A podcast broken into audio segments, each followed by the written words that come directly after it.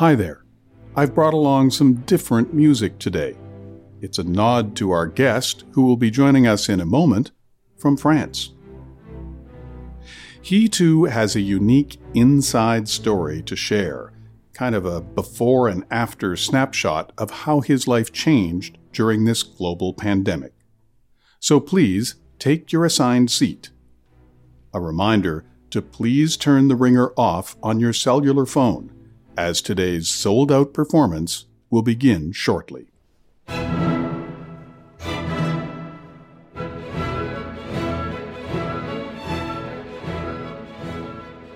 Today on Inside Stories, I'm pleased to be joined by Maestro Kent Nagano, the music director of the Orchestre Symphonique de Montréal, the Montreal Symphony Orchestra, a position he's held since 2006. Maestro Nagano is also the general music director of the Hamburg State Opera and chief conductor of the Hamburg Philharmonic State Orchestra. Maestro joins us from Paris today. Ma- Maestro, how are things in Paris?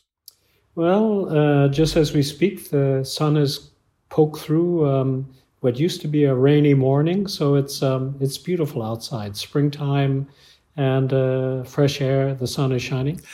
I'm curious. Ev- everyone's lives have changed so dramatically. Uh, what was a typical day like for you before everyone was asked to to self isolate?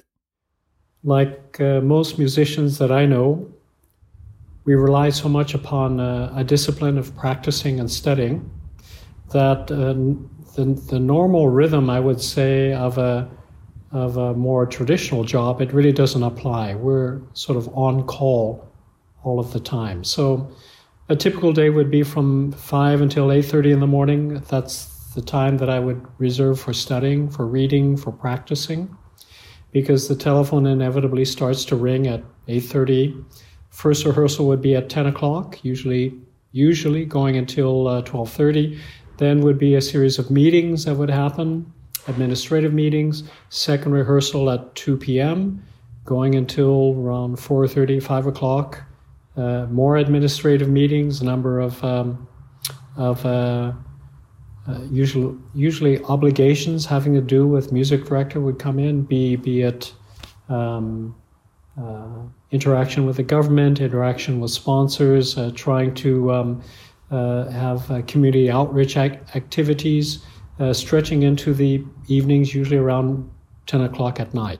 That is an incredibly busy day. I mean, I, I can't even imagine what it's like on nights when you're conducting as well. Well, usually four days out of the seven, there will be a performance in the evening. And depending on what the performance is, typically they would start at around 8 o'clock in the evening, finishing around 11 o'clock at night, followed by some sort of social responsibilities going into 1, 1 o'clock in the morning, 2 o'clock in the morning.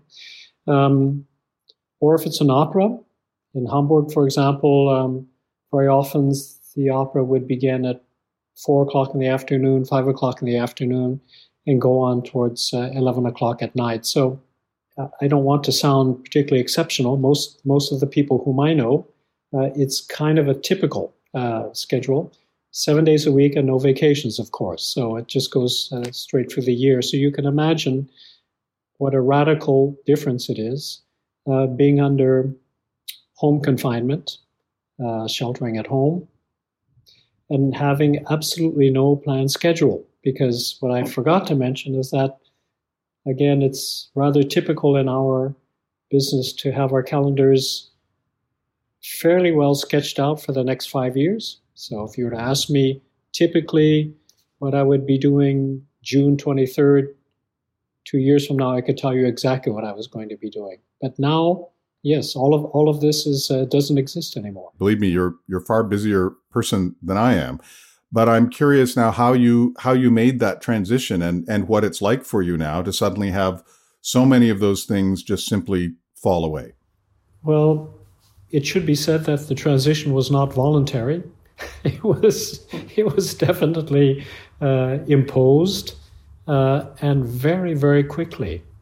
And I must say that Paris has been like like the country of France, rather hit hardly. It's been um, it's been a tragic situation here, socially, for the community, for the city. Um, the infection rate here, the death rate has been colossal. It really is a, is a situation that affects all of us. So it's something that uh, is a universal challenge that we're going through. Maestro, I understand that the timing of the shutdown worked out fortuitously so that you were together with your family in Paris. Could you explain, please, how that happened? In our case, we were extremely fortunate just by chance, by coincidence. Uh, my daughter, who is a senior at Yale University, finishing up her final semester, just happened to be home on her spring academic break visiting Paris. My wife, who was meant to be on a solo piano tour with an orchestra in Asia, uh, because of the beginnings of the coronavirus, the international tour was canceled for her. So she decided to come home to Paris and spend some time with our daughter. And when my concert week was canceled in Vienna, uh, the easiest place for me to go was to fly home to Paris. So the three of us uh, in our family, um, all three of us were together and locked down together. And for us, while being very sensitive to the um, tragic situations around us, we also feel like it's kind of a blessing for us because we've had this quality family time. And we like to joke uh, when we say that we've actually communicated with one another rather, rather than just sort of in our busy schedules uh, exchanging uh, pleasantries or communicating on a superficial level. When, as everyone knows, when you're really confined to a, a limited space, and you're not allowed to go out of uh, your dwelling, um, you, you are obligated to communicate with each other, to deal with things in a much deeper um, uh, level. And um, many families that I know never get that, really. Not after the parents and the child or children have gone into the workforce. It sort of sort of changes. So uh, we've had this blessing of, of having this time together. Also, the exceptional good fortune that we're in good health. Uh, we haven't gotten sick. Um, and uh, maybe as a as a surprise, we found out that we actually like each other, which is which is really good news. That's wonderful. I mean, it, it's true. We we have such busy lives these days that uh, that luxury of of time, even though this is the most unfortunate of circumstances to have it imposed upon us, but to be able to have just simply time together is is something that's a commodity that's not really available in in in much of our lives. Yes, and that does have a number of um, uh, add-on results that come out of having time. Uh, for example, uh, all of us with busy schedules, we're prone to eating eating uh, irregularly, perhaps consuming much too much uh, processed foods or fast foods or snacks. Just just as one example.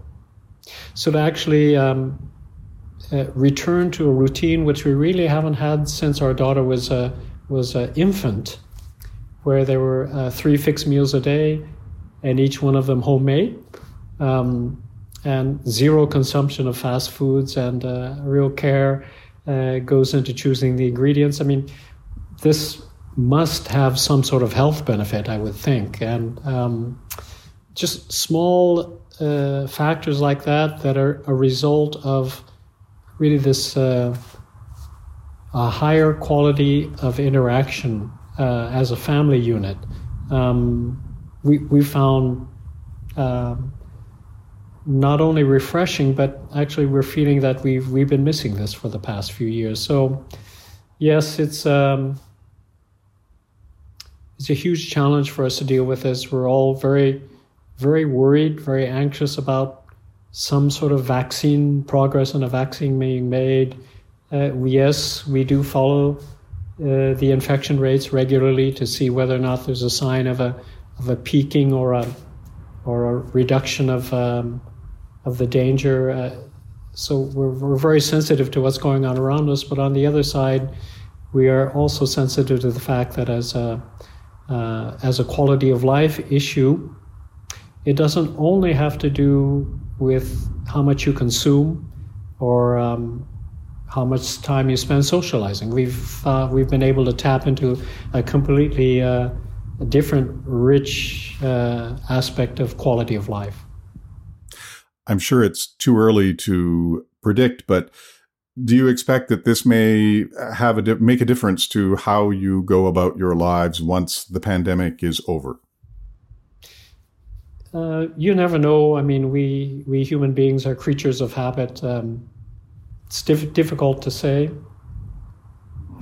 I can say that for us in our family, all three of us are musicians, and when I speak to my colleagues from time to time in the orchestras with whom I work, we all share a sense of terrific loss and longing for sharing music with one another, live music, because live music is different from recorded music or streaming music or somehow music that you listen to through electronically transmitted uh, signals over a loudspeaker. It's just, it's just different.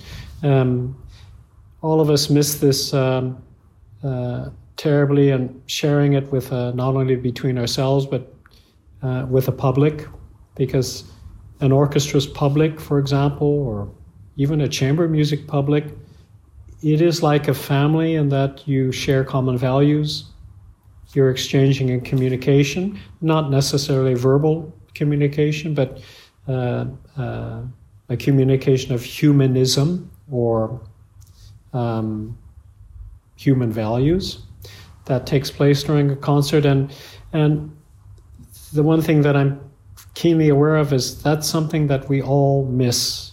Public as well, many, when I've had a chance to speak to uh, some of our public members, we, we all miss this together. And I think when we eventually can go back to performing, I, I can't imagine that we won't savor that moment as something really special.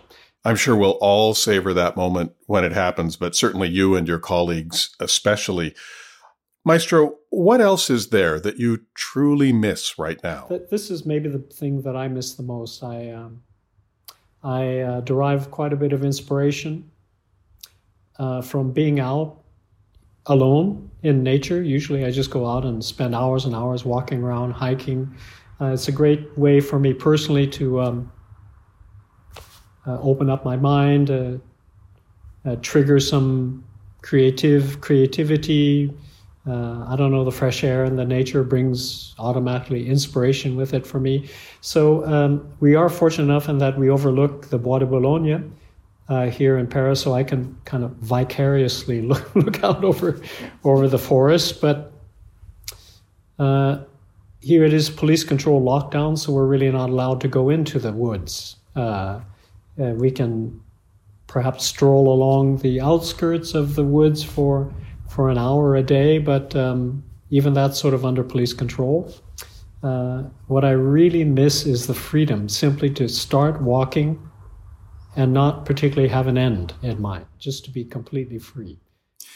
It's interesting when you were talking about missing live music and, and these live performances that are so much a part of your everyday, everyday life.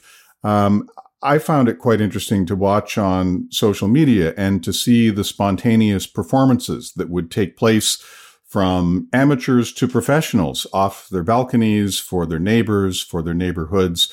Um, I'm, I'm sure you've been watching some of these as well. I'm curious what, what your reaction was when you saw that becoming sort of a, a phenomena. Well, it's joyous. You know, you really cannot beat the human spirit down and you cannot somehow limit an artist's creativity. You can always try to do that, but um, by nature, musicians are wonderfully creative. Uh, their imaginations they don't doesn't stop just because uh, you're under um, shelter at home restrictions. Uh, we as as human beings, uh, the part of being alive is sharing that vitality with us. And yes, in here in our neighborhood, Uh, there's um, a, an entire apartment building two blocks away that once a day at eight o'clock at night they open up all of the windows of all of the stories, all of the apartments in the entire building. They they open up their windows. They turn on the the most horrible 1970s rock music that you can think of, and they all sing along. And uh, you know the other apartment buildings nearby it's infectious. They can't they can't help but joining in, you know, with these really syrupy '70s uh, pop songs, and it's it's uh, it's not because of the quality of the music. It's not because of the quality of the singing. Um, it's just the act of doing something together, and so, of course, for me, it was. Um, it was heartwarming to see that, uh, uplifting, really a lot of fun.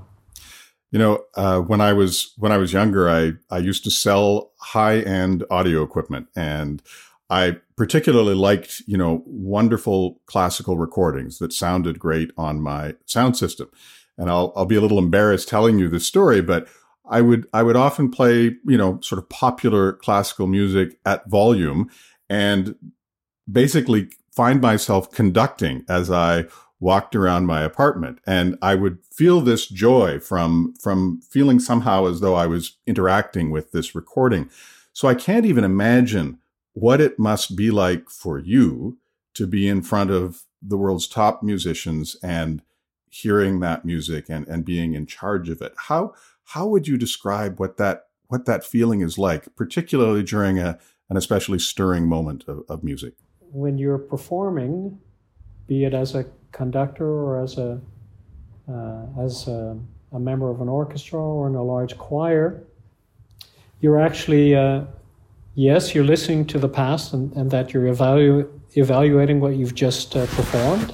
Is gee, is that the right note? I mean, it, it, split second, of course, you're you're uh, controlling what it is you've just performed in the past, but you're living very, very much in the present, and you're anticipating because you can already hear the future. You know what the next note is supposed to sound like. You know what the next uh, 30 minutes are supposed to sound like. So, as a as a conductor in the position of responsibility, to take the responsibility to lead a performance, um, the level of concentration which is required uh, doesn't really permit um, the kind of self-abandon um, um, ecstasy, I suppose, that uh, that you can have when you're listening to a marvelous uh, recording. Uh, and I've, of course, I felt that too. Some of the some of the great historical performances. I, I just wonder what it must have been like to have been there uh, while that performance was taking place. But live performance is, is something different. This sound means that we're coming to our final little round of uh, of our chat. I'm going to ask you a few quick questions and hopefully get a few quick answers. So, number one, if you had to choose a second career, what would it be? Probably uh, somewhere involved with the diplomatic corps. It was a great interest I had uh, as a student. I took a lot of uh, academic courses towards that direction. I still feel, especially with the metaphorically closing of the world today, it's getting tighter and closer and closer. Um, the diplomatic corps is uh, is really uh, essential towards our communicating with one another. What orchestra would you like to conduct, given the opportunity? Of course, the OSM. There's no question about that, and the Hamburg Philharmonic, naturally. What is the one thing the maestro would really like to do now that isolation prevents him from doing? Going for a walk in the woods without police control. Maestro Kent Nagano, thank you so much for sharing your inside story today. Thank you very much.